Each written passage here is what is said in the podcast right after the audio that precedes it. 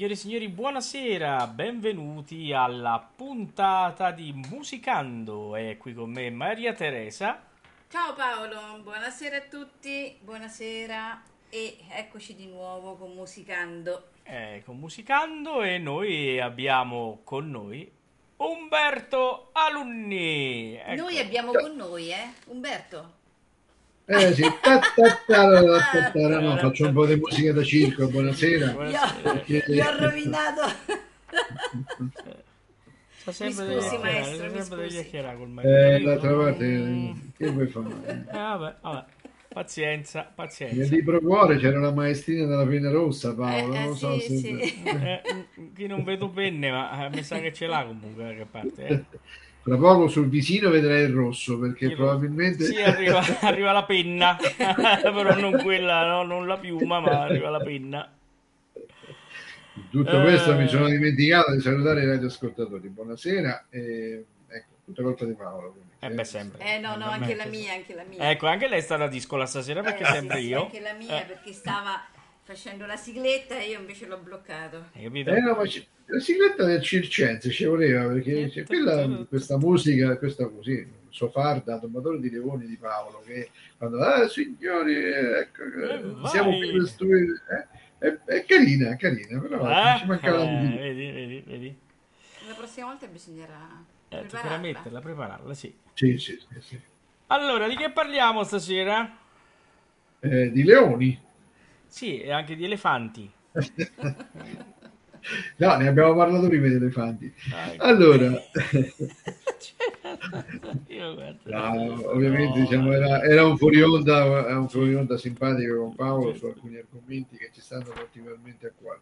certo. Allora, questa sera parliamo del musicando, la rubrica, noi eh, ultimamente parliamo sempre di eh, direttori d'orchestra, eh, così eh, persone che scrivono testi, eccetera, eccetera. Questa sera parliamo di un umbro, parliamo di un perugino che ero, che ero Eh. qua, vabbè, Ah, ogni tanto ci vuole. Parliamo di Enrico Vaime, no? E- che è un, un personaggio radio televisivo. A me piace sempre pensare insomma, che insomma, Enrico Vaime abbia iniziato con la radio, poi conosciuto agli occhi di più, anzi alle orecchie di più, ehm, per, suo, diciamo così, per le sue sceneggiature televisive, però noi insomma, eh, siamo innamorati della radio e non possiamo sottacere il fatto che lui ha iniziato con la radio. Giusto? questo assolutamente Eh già, non eh si può sottacere. Diciamo anche che è nato a Perugia, lo diciamo, questo già l'ha detto Umberto, il 19 gennaio del 1936 Dove è nato? Non me lo ricordo. a Perugia. Ah, Perugia, Perugia. Ah, ok. No, eh beh, io volevo essere un attimo... cioè, eh, noi siamo a Terni, eh, Perugia. Te- eh, allora, eh, no? Io sono, sono un confinante nato praticamente. Ah, Sono- bella quello confinante nato. Eh, so- sono un confinante, sono, sì, sto sempre lì, sono, sono Non come in diciamo stupidaggini Paolo, Io? Che Sì. lui è confinante? no che lui è confinante, le, le tue Eh, stupidaggini. vabbè, oh sì, lui è un confinante. Allora, eh, va bene, quindi è nato, eh, ehm, eh, diciamo che non è che eh, lui eh, ha cominciato, no, eh, come musicista fino a nove anni. Eh, ma guarda, lui... eh, eh, bisogna che ne parlo di Maria Teresa questo perché No, eh, no, no, quando si no, parla no. di musica, no, ci no, mancherebbe, assolutamente. ci mancherebbe. Vai, Lui vai. ha, stru- ha studiato in quello che era il liceo musicale Morlacchi, che oggi è diventato il conservatorio. Ed era un pianista, dicevano anche di particolare talento. Sì, e, e lì poi però invece ha, eh, diciamo, oh, fatto uscire il carattere che poi lo ha eh, contraddistinto per il resto del- della vita. Per non studiare più pianoforte si è praticamente ferito la mano sinistra, se non vado errato, eh, Sì. per non poter suonare più. Cioè, e quindi ci ho interrotto la grande carriera. Mi fa pensare a qualcuno che io conosco. Allora, vabbè, mi ci ha chiamato. Siccome io ho sempre amato il pianoforte come un cactus eh, che ti picca, insomma, ehm, che è successo? Che praticamente io non, ho mai sopportato star seduto lì davanti e studiare il pianoforte. Beh, per stare dietro però è anche difficile. Eh, suonare, beh, no? certo, eh, anche se ti puoi piegare, eh, no? E passare come faceva Mozart, al contrario, e suonare. Ma eh, la cosa bella è che io quando sono entrato in conservatorio ho dovuto fare 5 anni di pianoforte perché c'era l'esame di pianoforte complementare e studiavo con il maestro Fabio Maestri. E che succedeva? Io avevo, essendo diciamo, perché come, come cantante lirico si entrava in conservatorio a 18 anni, tranne il primo anno il resto ero fuori scuola perché contava come università. Allora io facevo la lezione la mattina, perché dice, sai, eh, eh, tu non c'hai scuola, puoi venire la mattina. E io andavo, facevo lezione. Una volta dunque era gennaio mi pare dell'80 dell'86 e, e gli arrivai a scuola tutto fasciato sul, braccio perché io simulai una tendinite. E lui disse ah mannaggia eh, riposati riposati. Vabbè sono riposato un mesetto. Eh, sempre lo stesso anno quindi parliamo di febbraio quindi avevo appena ricominciato a mettere le, le mani sul pianoforte. Esco la sera del martedì di carnevale eh, indossando, questo lo, poi capirai il perché, un maglione eh, eh, viola, fucsia, capito? Eh, allora vado a casa della mia fidanzata, eh, ovvero di, di, Maria Teresa, rientro a casa con la 500 che era in, in mia dotazione, la macchina di mio, mio padre, arrivo sotto casa, vado a chiudere lo sportello, solo che lascio il dito dentro lo sportello. Così. Da noi si direbbe il peccataccio, ma eh, esatto, diciamo, lascio il dito dello sportello. Il fato, diciamo. Il fato, certo. E vado all'ospedale la sera perché poi tra l'altro c'era anche lo, lo sciopero, mi volevo ricoverare io col cavolo. Mi steccano il dito. il giorno dopo c'avevo lezione di pianoforte. sono arrivato dal professore con la stecca, il dito tutto bello ingessato e lo vedo, lo vedo ancora dentro il ballatoio del grande palazzo Manassei dove stava il conservatorio prima.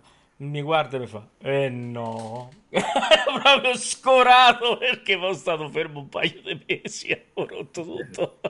Ha dovuto fare solo no, no, no. niente potevo fare niente ho cacciato via sono andato via eh vabbè ma te lo sei anche meritato dai. cioè, lo so. Comunque, ritornando, ritornando ecco, un secondo a noi. Vaime che è il caso. Ecco, sì, no, no, ma quello che ha detto è interessantissimo, molto, però magari... Molto, molto. però, insomma, ecco, ritorniamo a Vaime. E, diciamo, lui è nato, è nato diciamo, a Perugia, poi eh, si, è voluto, si è dovuto, anzi, non è si, è voluto, si è dovuto laureare in giurisprudenza perché aveva sì, ero messo al padre, quindi era una cosa importante, eccetera, eccetera. E poi il famoso concorso, no? Questa è una cosa simpatica perché fece un concorso, un concorso pubblico eh, alla RAI e, e lo vinse. E lo vinse. Lui incredulo poi era. No? sì. Ci hanno partecipato in, per 50 posti 36.000 mi pare. Sì, beh c'era tanta gente, erano quelle cose fiume, no? Che... Sì. Però diciamo che i 50 posti erano posti apicali abbastanza importanti, non è, che, insomma, andava, sì. lì a, ecco, non è che andava lì a fare insomma, cose no, non importanti, quindi insomma. E, però insomma, diciamoci chiaramente, lui eh, non aveva tutta questa vocazione di, eh, di, stare lì dentro in Rai, non, non è che... E allora, eh, che cosa fece? Se ne andò. Alla fine, insomma, come hanno, avrebbero fatto pochi, perché credo che insomma lasciare un posto da Rai allora nel 60 non era cosa così semplice, però insomma lui se ne andò. Se ne andò e iniziò diciamo, la professione. Lui fece ehm, Perugia, Napoli, Roma, Milano, quindi ha girato tutta, tutta eh, l'Italia. Tutta l'Italia, sì, infatti. Beh sì, sì. E, e devo dire che insomma poi ha ha cominciato ad avere subito successo. È chiaro che eh, nella sua eh, attività di eh, sceneggiatore, prima radiofonico ovviamente, non poteva non avere rapporti con la RAI, questo era abbastanza normale. C'era il monopolio. Eh. eh, ma d'altra parte come fai? Era possibile.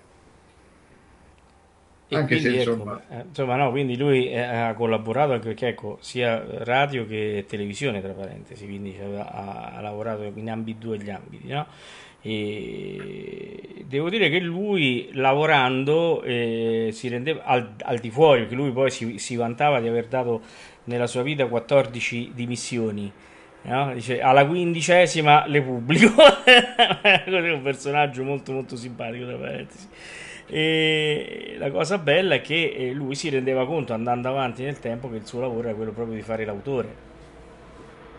e io credo anche con molta se- serietà questa volta, voglio dire, non credo sia per un autore sia così facile creare una paradia tra la vita privata, tra quello che dici per strada e, tra, e, e- e- e quando fai, eh, fai l'autore, no? Sì. Perché verosimilmente la testa alla fine è sempre quella.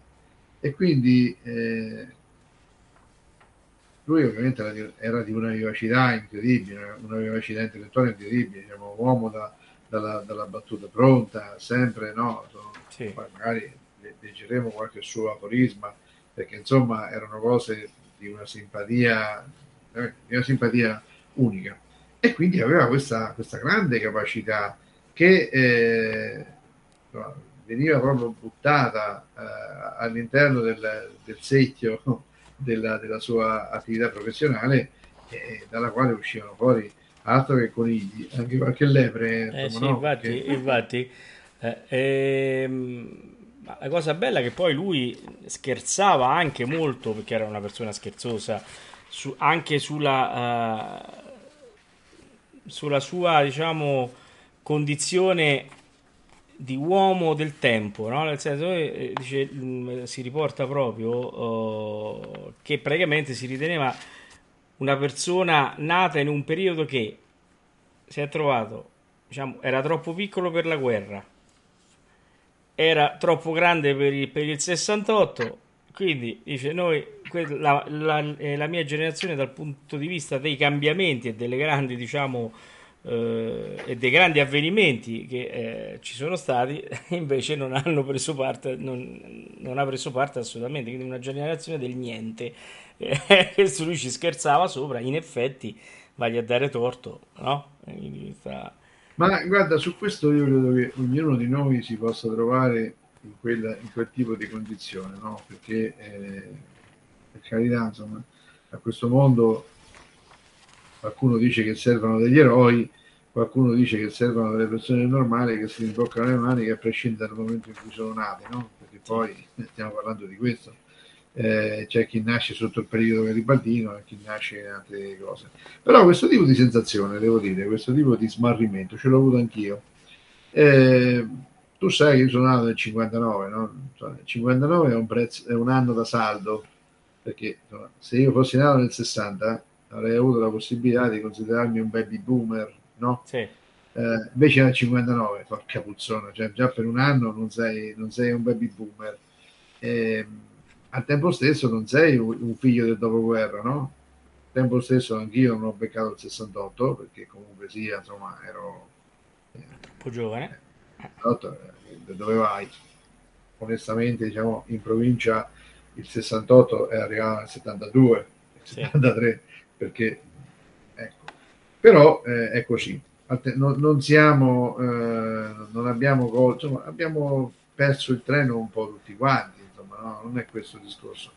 E questo tipo di sensazione, quando magari guardi eh, la tua data di compleanno e la combini no, con, con il periodo della storia che ti passa davanti, eh, io non credo che ci sia qualcuno pa- particolarmente soddisfatto dal punto di dire bene, ma guarda che fortuna, sono nato nel 1897, 1896 e sono entrato in guerra proprio preciso e puntuale nella prima guerra mondiale. Nessuno lo dice. No, certo. Quello lì dirà porca miseria, Eh. guarda te, non è andato Eh. bene a nascere nel 1896. Esatto. Quindi diciamolo chiaramente, no? il rammarico, ovviamente autorevolissimo, di Enrico Vaime, poi ce lo trasportiamo ognuno di noi Certo, Infatti. e ce lo, e ce lo decliniamo no? combinando la nostra età, la nostra data di nascita con la, la linea del tempo. Insomma, no?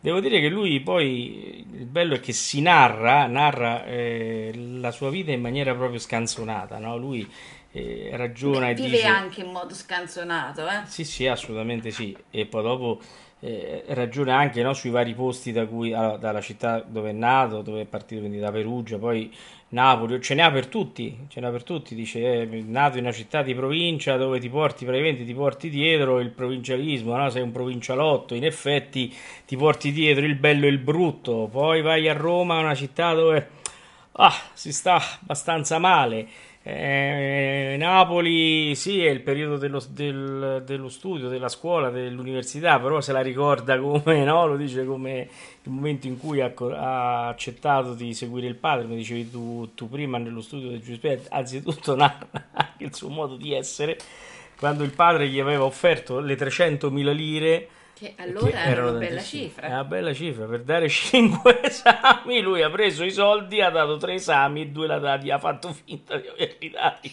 Quindi questo fa capire il personaggio. Capito? E poi dice che partiva con i suoi amici per andare a caccia di svedesi. Quindi anche se erano olandesi o se erano finlandesi, erano sempre svedesi. Quindi immaginiamo che personaggio, insomma, no? Sì, beh, è, è chiaro che questo tipo tipo di età eh, si partiva, si andava su, no? si vendeva a 500 e si andava, e si andava su, magari anche, anche, un pochino più tardi, perché insomma lui eh, eh, per, per, l'età che ha, insomma, anche diciamo, qualche, qualche decina d'anni dopo, chi avesse insomma, avuto qualche dieci anni meno, c'era questo uso invalso, viva Dio, insomma, eh, non assolutamente censurabile, insomma, no? Perché, no, assolutamente. No, tutto sommato, insomma, no. Beh. Se dice vado su, vado a prendere, non so, a piccapanni in Svezia e ritorno giù, sei scemo. Ma se vai su magari per, così, per il, il, piacere certo. di, di, di, condividere, diciamo così, eh, così le particolarità dell'etnia, eh, allora è tutta un'altra cosa. Bella questa frase, me la devo ricordare, le particolarità dell'etnia. Eh, sì, perché beh, magari, eh, magari, ci si conosce, siamo tutti si a mangiare le polpettine da Ikea. Eh, certo, eh. sì, insomma, vai a vedere certo. i mobili, tutte queste cose, sì, quindi sì, è abbastanza, sì, abbastanza Vedi gente, faccio cose, una cosa del genere. Perché poi la cosa simpatica, la cosa buffa, no? è che quando parla della sua, della sua famiglia, eh, dice sempre dice, ho avuto una famiglia anche divertente dice, sotto punti di, certi punti di vista una famiglia non proprio perfetta ma in un'Italia tutt'altro che perfetta quindi con un altissimo grado sì, di beh. correlazione tra la sua famiglia e, e, e, la nazione in quel momento il padre beh, faceva lui non è figlio d'arte no. assolutamente no perché il padre eh, era un direttore di banca e sai questo purtroppo cose della vita che capitano che capitano e, sì, vabbè. abitava, eh, non so se tu conosci Perugia, abitava a Borgobello. Borgobello. Lo sentivo nominare, però no, ma non è, è, al centro? No, perché sta... Quasi, quasi, quasi. Però considera che eh, è una cosa buffissima, dice, allora era composta da quattro villette, oggi ci sta qualche cosa di più. Sì. E dice questa definizione, l'accezione del Borgobello era un po' troppo, bene, era un po troppo benevola, perché insomma, in qualche modo tutta sta bellezza dice, io non è che l'ho, l'ho potuta eh, ricordare. Okay, certo. Fino che poi lui dice che praticamente erano quattro casolari che non erano stati eh, diciamo eh, adibiti a casolare, eh, cioè a, all'uso per cui erano, erano, nati, ma erano diciamo oh, abitazioni di cui magari i, i vicini neanche eh, si, era, si, aveva l'opportunità di, di conoscere e di incontrare, eh, quindi anche se erano delle persone tutte per bene, come lui eh, specifica, sottolinea. sottolinea più volte, no? Quindi ecco. E, e, quindi ecco questi ricordi che affiorano sono... Però ecco, insomma lì è una parte comunque della sua vita importante, eh, la vita eh, da ragazzo studioso, no? Ecco, insomma andava a scuola, al liceo musicale, come abbiamo detto prima. Quando il Morlacchi era un liceo musicale. Eh sì, come è stato per noi... No, il Conservatorio del Briccialdi non è mai stato un liceo no, musicale, l'istituto musicale panificato, no. ma il liceo musicale. Pensate poi è diventato statale. il liceo musicale è una cosa che sta ritornando in voga adesso, perché eh, si parla di, di, licei musicali che stanno nascendo nelle varie città, nelle varie capoluoghi di provincia. Ecco, il peccato è che ci sono sempre meno ragazzi che eh studiano eh la musica. Eh già, eh, oppure ragazzi che si rompono la mano per non suonare, ma questo è diciamo un altro e quindi, un'altra, ecco storia. un'altra storia. Un'altra storia. Ehm, e quindi diciamo che c'è il microfono da aprire e, e, e ci siamo quasi. Eccolo qua, vai. Bene, bene, no, dicevo, il problema è che eh, cosa simpatica è che si, si parla di vocazione, no? Cioè, ognuno di noi individualmente ha, ha, un suo tipo di vocazione. Lui sicuramente la parte della, la musica non, non, non, gli piaceva se non corollario corollario del, del discorso diciamo, eh, legato a, insomma, agli spettacoli. Perché poi insomma lui, eh, diciamo chiaramente, eh, in radio insomma, la musica ci si è riagganciato, Maria Teresa, insomma non è che... Eh, però per i gusti che, eh, che, che, aveva, che aveva, lui, cioè non certo. come, come, esecutore, ma eh, utilizzando la musica diciamo, in chiave assolutamente propedeutica a quella che poteva essere eh, la, la, la, complementarità a, a, insomma, alle, alle, alle, opere che lui realizzava. Beh, lui a Milano fece una gran fortuna comunque, no? Eh, una delle sue fortune... la città anche che lo ha interessato di più. Sì. Che gli ha dato anche più possibilità lavorative, Beh, più occasioni, no? eh? più occasioni.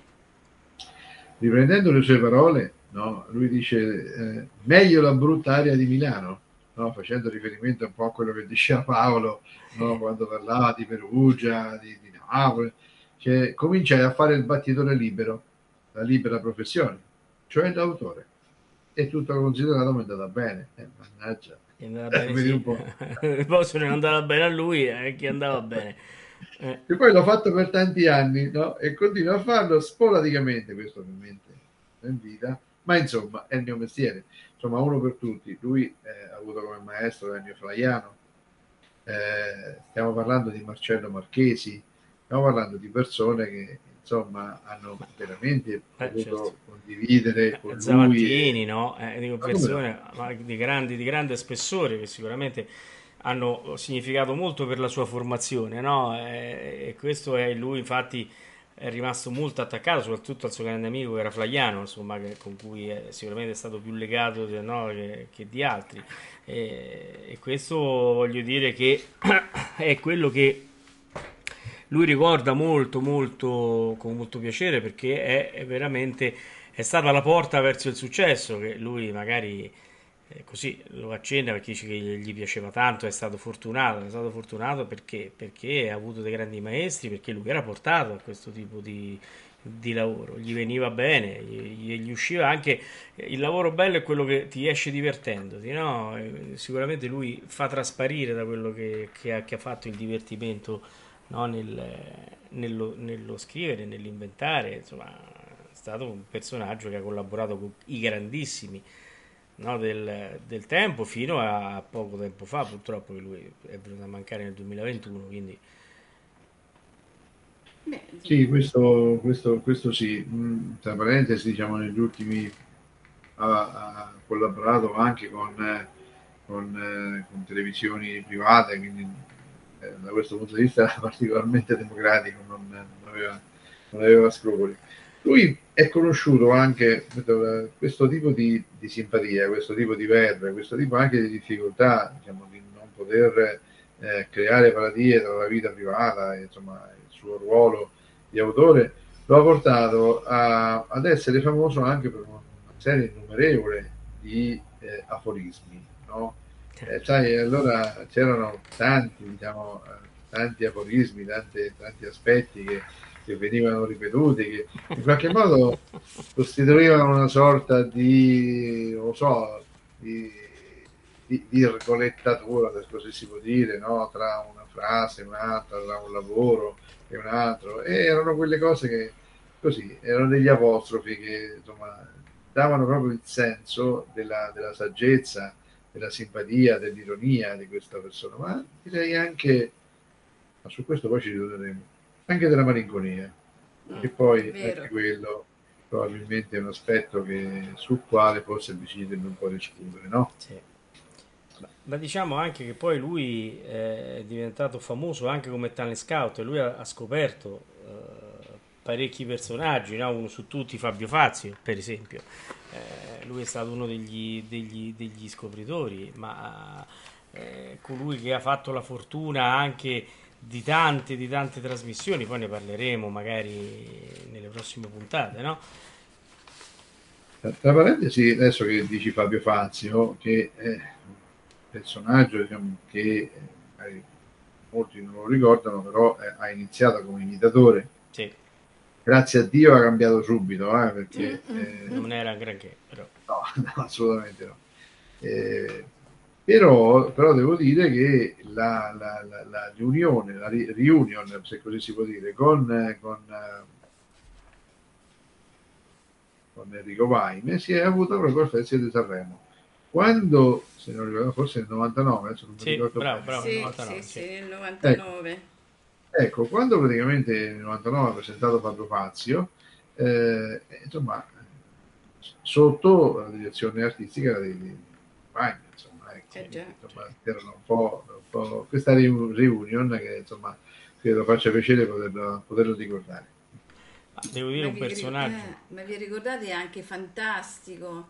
E lui cura quello dell'88, canzonissima del 68, quella con Mina, Panelli e Walter Chiari. Beh, insomma, mm, ne ha, lasciato fatte, un bel ne segno. Ha, ne, ha, ne ha fatte tante fino agli ultimi, diciamo, le ultime trasmissioni sulla 7 No? quindi è stato un personaggio, poi faceva anche l'opinionista con la sua eh, verve, con la sua eh, acutezza, no? era un personaggio che veramente eh, aveva argomenti, cioè sapeva intervenire su tutto, con la sua ironia e con la sua simpatia trascinava il pubblico e questo grande successo insomma è dovuto anche da questo essere anche un personaggio che sa attrarre su di sé no? in maniera eh, benevola, ma soprattutto con l'affetto e la simpatia che lui trasmetteva. Insomma, questo, su questo non c'è dubbio. Ecco, a proposito di simpatia, cito solo una, un aspetto che dovrebbe così dare anche un po' il senso del suo modo di, di essere. Quando eh, in qualche modo si cercava eh, di, capire perché in qualche modo l'umorismo popolare sta un po' scemando, e purtroppo ci sono corsi e ricorsi, anche gli autori devono reinventare un po' le cose perché eh, soprattutto quando si toccano eh, argomentazioni pop, no? La, l'argomentazione popolare, eh, perlomeno il target eh, popolare, cambia costantemente eh, in funzione anche di, di, quella che può essere l'evoluzione della, della persona. No? Se magari l'altro ieri potevano essere interessanti, potevano far ridere le battute di Carlo Romano, oggi magari non fanno ridere o perlomeno eh, eh, suscitano diciamo, una suggestione completamente diversa o perlomeno più ridotta, a scartamento ridotto rispetto a quello che succedeva prima, perché magari oggi il pubblico teoricamente dovrebbe essere più colto, no? eh, con il grado di istruzione, eccetera, eccetera. E lui diceva una cosa molto simpatica, no? eh, diceva, per poter argomentare la, così, il, il, crollo della comicità in tv, diceva, ma allora i comici erano Walter Chiari, Gino Bramieri, Magario, gente che veniva dal teatro. Adesso vengono dai villaggi vacanze. Noi sappiamo, sappiamo a chi rifer- si a riferisce. Chi si riferisce? Senza, eh beh, senza scendere... Senza, eh. senza citarlo, però devo dire che insomma eh, è una riflessione che si porta dietro un po' di, un po di rammarico, si porta dietro un po' di nostalgia. Eh, lui è la persona che in qualche modo nelle sue riflessioni eh, decanta tem- il tempo che è avvenuto e magari eh, ci restituisce la consapevolezza che forse quel, quel, tempo, la bellezza di quel tempo forse non verrà più. Eh no, eh, io ho questa cioè, ho, colgo questa sfumatura, questa sensazione, cioè un rammarico, no, perché poi magari no, si può dire, vabbè, magari adesso vedremo cosa faranno, riusciranno a, fa- a fare i nostri figli, vedremo quello che... Sì, però quando magari si, eh, ci si frappone, ci si mette in questa in questa condizione di pensiero, probabilmente eh, tutte le aperture che abbiamo avuto, che abbiamo potuto registrare, verificare, riscontrare, apprezzare in eh, Enrico Vaime come autore, si chiudono no, nella, nell'analisi del futuro. Eh già. Non so se... Sì, sì, assolutamente sì. Infatti una delle sue frasi è coraggio, il meglio è passato.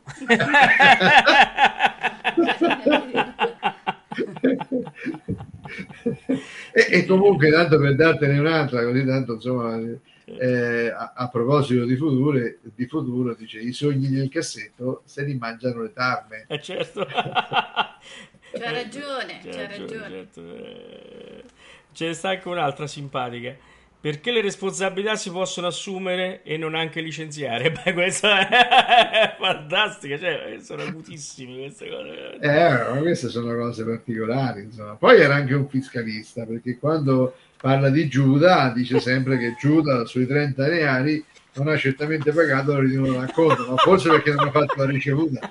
certo.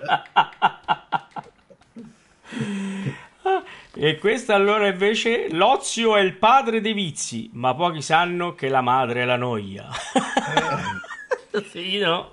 Mamma mia. No, veramente una persona acutissima, una persona acutissima di grande, di grande spessore. E questo veramente manca molto a, a diciamo, a quello che è la comunicazione oggi, al teatro, perché lui ha, ha fatto anche teatro, cioè ha, scritto per il teatro, eh, non, non, ci dimentichiamo, ha scritto per Garinè Giovannini pure, insomma, voglio dire, eh, un personaggio veramente che, che poi eh, diciamo si è, speso per tutti i mezzi di comunicazione come quello che ci riguarda da vicino la radio quindi sì, beh, sì, sì, sì. lui ha fatto un ha personaggio fatto tutto tondo No, non era mica tanto grasso, eh, no. no. Un personaggio a tutto tondo. Ah, ah scusa, ah, scusa. Non avevo, non avevo colto. Non avevi colto. Non avevo, non avevo... Lo ridico? Lo ridico. Me lo potrebbe ridire, tipo le formiche qui. Eh. Dopo tre volte capisco, no, no, Beh, basta. veramente solo due ne ho dette, tre, la terza è questa. Ridilla, dilla. Ah, allora un personaggio a tutto tondo. Oh, sono appagato. Ah, ti ha pagato via.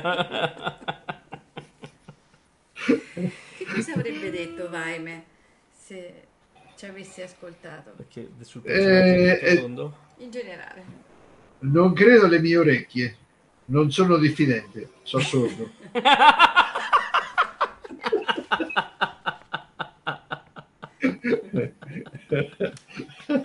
oh, ovviamente non me la sono inventata, ma l'ho, l'ho, l'ho, l'ho colta proprio diciamo, da, una sua, da un suo aforisma. Quindi ecco, insomma, vorrei rendere onore a un personaggio, uh, personaggio per carità, insomma, no? E quindi, però ce ne sono, ce ne sono anche tante. Come per esempio, dice, mi lasci perdere, evitare di dirlo al tavolo di poker. Oppure tanti amici che insomma, amici insomma, eh, condivisi tra me e Paolo, eh, dubitava di tutto, persino di dubitare. Quindi, ecco. Ecco, insomma, è chiaro, no? La testa è la prima cosa che si perde per una donna, poi viene tutto il resto. I panni sporchi si lavano in famiglia, per i single ci sono le lavanderie. Oppure ancora, nel paradiso terrestre è bene non accettare mele dagli sconosciuti. oh, e questo invece chi si accontenta rode. no, eh, vabbè, ma insomma, sono, sono veramente, veramente carine, carine cose molto, che insomma... Sì. Bene, allora, eh, di, vai. No, volevo dire, se, al limite, se, se, se, fai un passaggio su quello che può essere la nostra pianificazione, no? Sì, adesso noi oh, stasera ci, ci, ci siamo no, così eh, spesi mm, dal punto di vista biografico uh, sul, sul, nostro Vime, ma noi faremo altre due puntate eh, dove ci soffermeremo la prossima puntata, quindi sabato prossimo, sulle trasmissioni diciamo radiofoniche, quindi su quello che lui ha fatto per la radio.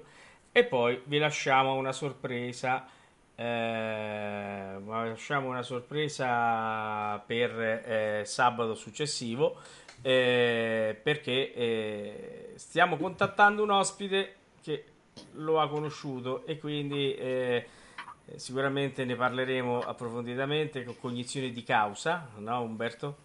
Sì, no, direi, direi proprio di sì, poi ovviamente faremo un passaggio, un passaggio diciamo, anche sul, sul discorso del, del, così, del, degli spettacoli eh, radiofonici che, che, ha fatto, certo. perché magari interessa un po' più il, l'Enrico Vaime eh, radiofonico, anche per, così, per l'ispirazione della nostra, della nostra web radio. Certo. Quindi magari insomma, speriamo diciamo, di poter fare qualche riflessione un pochino più, uh, più approfondita, no? Uh, quindi il Vaime attraverso i vari programmi, ovviamente quelli più interessanti, quelli che magari hanno riscosso un maggior successo eh, tra il pubblico e magari ecco, qualche approfondimento certo. eh, con persone che hanno avuto modo di poterlo conoscere e di apprezzarlo direttamente. Bene, allora, eh, mentre ci proiettiamo già alla prossima puntata, io direi di terminare questa puntata con un assaggino, che ve ne pare? Eh, sicuramente. Eh, io direi di far sentire la, la prima sigla di una trasmissione eh, radiofonica che si intitolava Batto 4. Eh? Che ve ne pare? Benissimo, ascoltiamola. Batti, batti.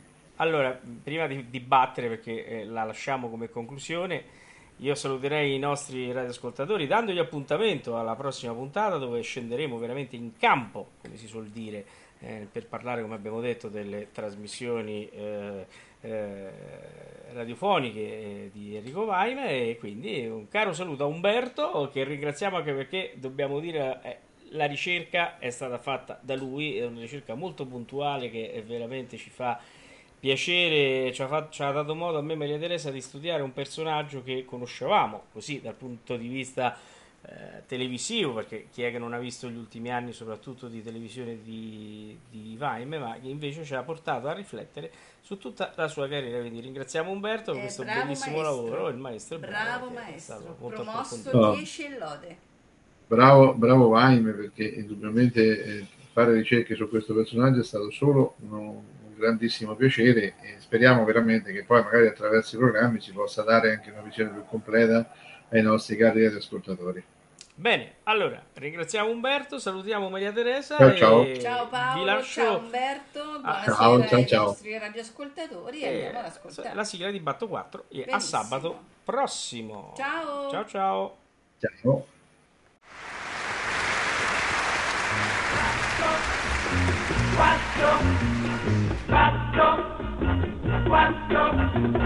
Quando dirigo quest'orchestra mi frulla per la testa un motivetto che forse non vuole dire niente, però tutta la gente lo fischia insieme a me. Quattro, quattro, quattro, quattro. Solo su un violino, la nota su un clarino e allora intorno a me lo vogliono cantare, cominciano a ballare e non si sa perché. Quattro, quattro, quattro. È la trasposizione fisica dell'optimum. Io non ho un corpo, ho un'armonia di muscoli e di tendini. Vissero l'universo in confronto a me del Gianni Minà per dire il disastro fisico. Ah dai, caro, che tu parli, parli come, come se fossi Superman. Al Diomedi, hai detto Superman? Ti sei andato vicino che se essere chiamato Superman per me è una limitazione che mi offende, andiamo bene così. Perché caro Gatti non è un Superman, ma è un'astrazione, un logaritmo, un'elevazione all'ennesima potenza del mammifero comune. Caro Gatti è vita, gioventù e nel contempo potenza. Ma perché te, te fai anche dello sport? Diomedi, tieni giù la testa, Diomedi, come ti permetti di guardarmi? Io non faccio lo sport, io sono lo sport. Io in Africa le gazzelle nei safari non le caccio, le umilio nella corsa. Faccio braccio di ferro con le proboscide degli elefanti e non mollo la presa finché non dicono aia. Sul piano fisico poi non ti dico l'ultima volta che sono stato in Africa ho attraversato la foresta vergine. Beh, è lì che aspetta un boschetto. Conte Diomedi. Hai fatto moltissimi altri personaggi che il pubblico sinceramente a casa ricorda. Buleghin. Beh, c'era Buleghin, c'era il pezzetto Veneto, è un po' tipo Brustolon. E sta al cinema, fa il biglietto, carissimi, ha fatto il biglietto, dopo un po' ho dovuto farne un altro. Poi ne ho fatto un altro ancora, un altro ancora, la sesta volta la cassiera mi ha detto scusi ma se siete così in tanti perché non ne fa tanto in una volta? Sono solo ostrega e ogni volta che ce lo do col cretino là me lo strappa. E poi, poi che c'era? C'era, mi Poi ricordo, Gustavino Bevilacqua, è un ubriaco. due- C'era Gustavino e diceva porca assassini! Ieri, ieri sera ho comprato una ringa. L'ho messa sul davanzale della finestra, mi sveglio la mattina e non c'è più. Vado a letto la sera e è ancora lì. Mi sveglio alla mattina e non c'è più. Alla sera lì, alla mattina non c'è più. Porca boia, l'avevo attaccata alla tapparella.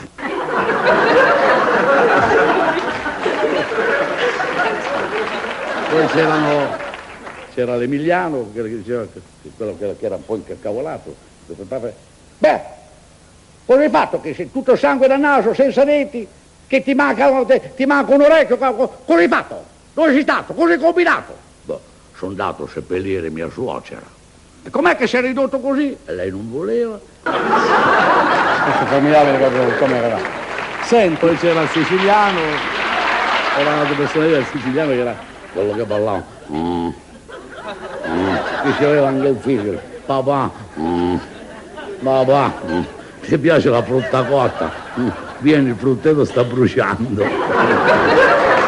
senti, ma naturalmente Gino Bramieri concludeva tutte queste, queste trasmissioni con una barzellettina di chiusura, era proprio uno slogan la barzellettina di chiusura, prima della sigla di Kramer, che salutiamo. Prima, questo, questo inizialmente, perché eh, dalla- l'etichetta del barzellettero arriva proprio da questo fatto, che prima era una barzelletta al finale, poi dato il successo facciamo noi due, per cui bisognava, la difficoltà era trovarle a battuta, perché alla radio non è che il pubblico ha tempo di seguire, deve costruire un, un- so, anche, anche l'ambientazione, deve immaginarsi i personaggi, per cui più breve è, più veloce è e, e più eh, arriva al pubblico, solo la difficoltà era...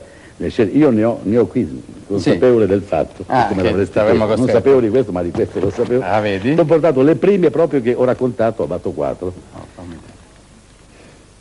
Pronto? Scusi, che ore sono? Qui parla il Monte di Pietà, appunto, mi orologio lì da voi. Quello che ha da Barbieri, come avevo i capelli in silenzio, grazie.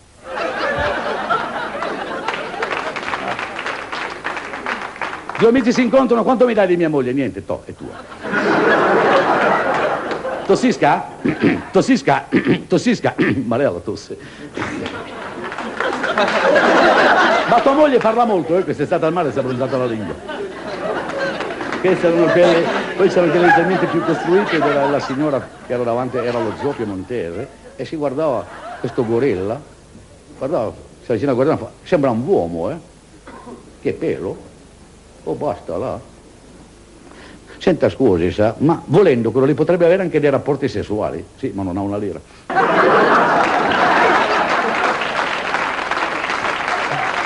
Poi c'era, c'era quel, quel camionista che nebbia, in Valpadana, camionista in quella strada non vede più niente, a un certo momento entra in una casa, sfonda il muro e trova due, eh, marito e moglie, in camera da letto.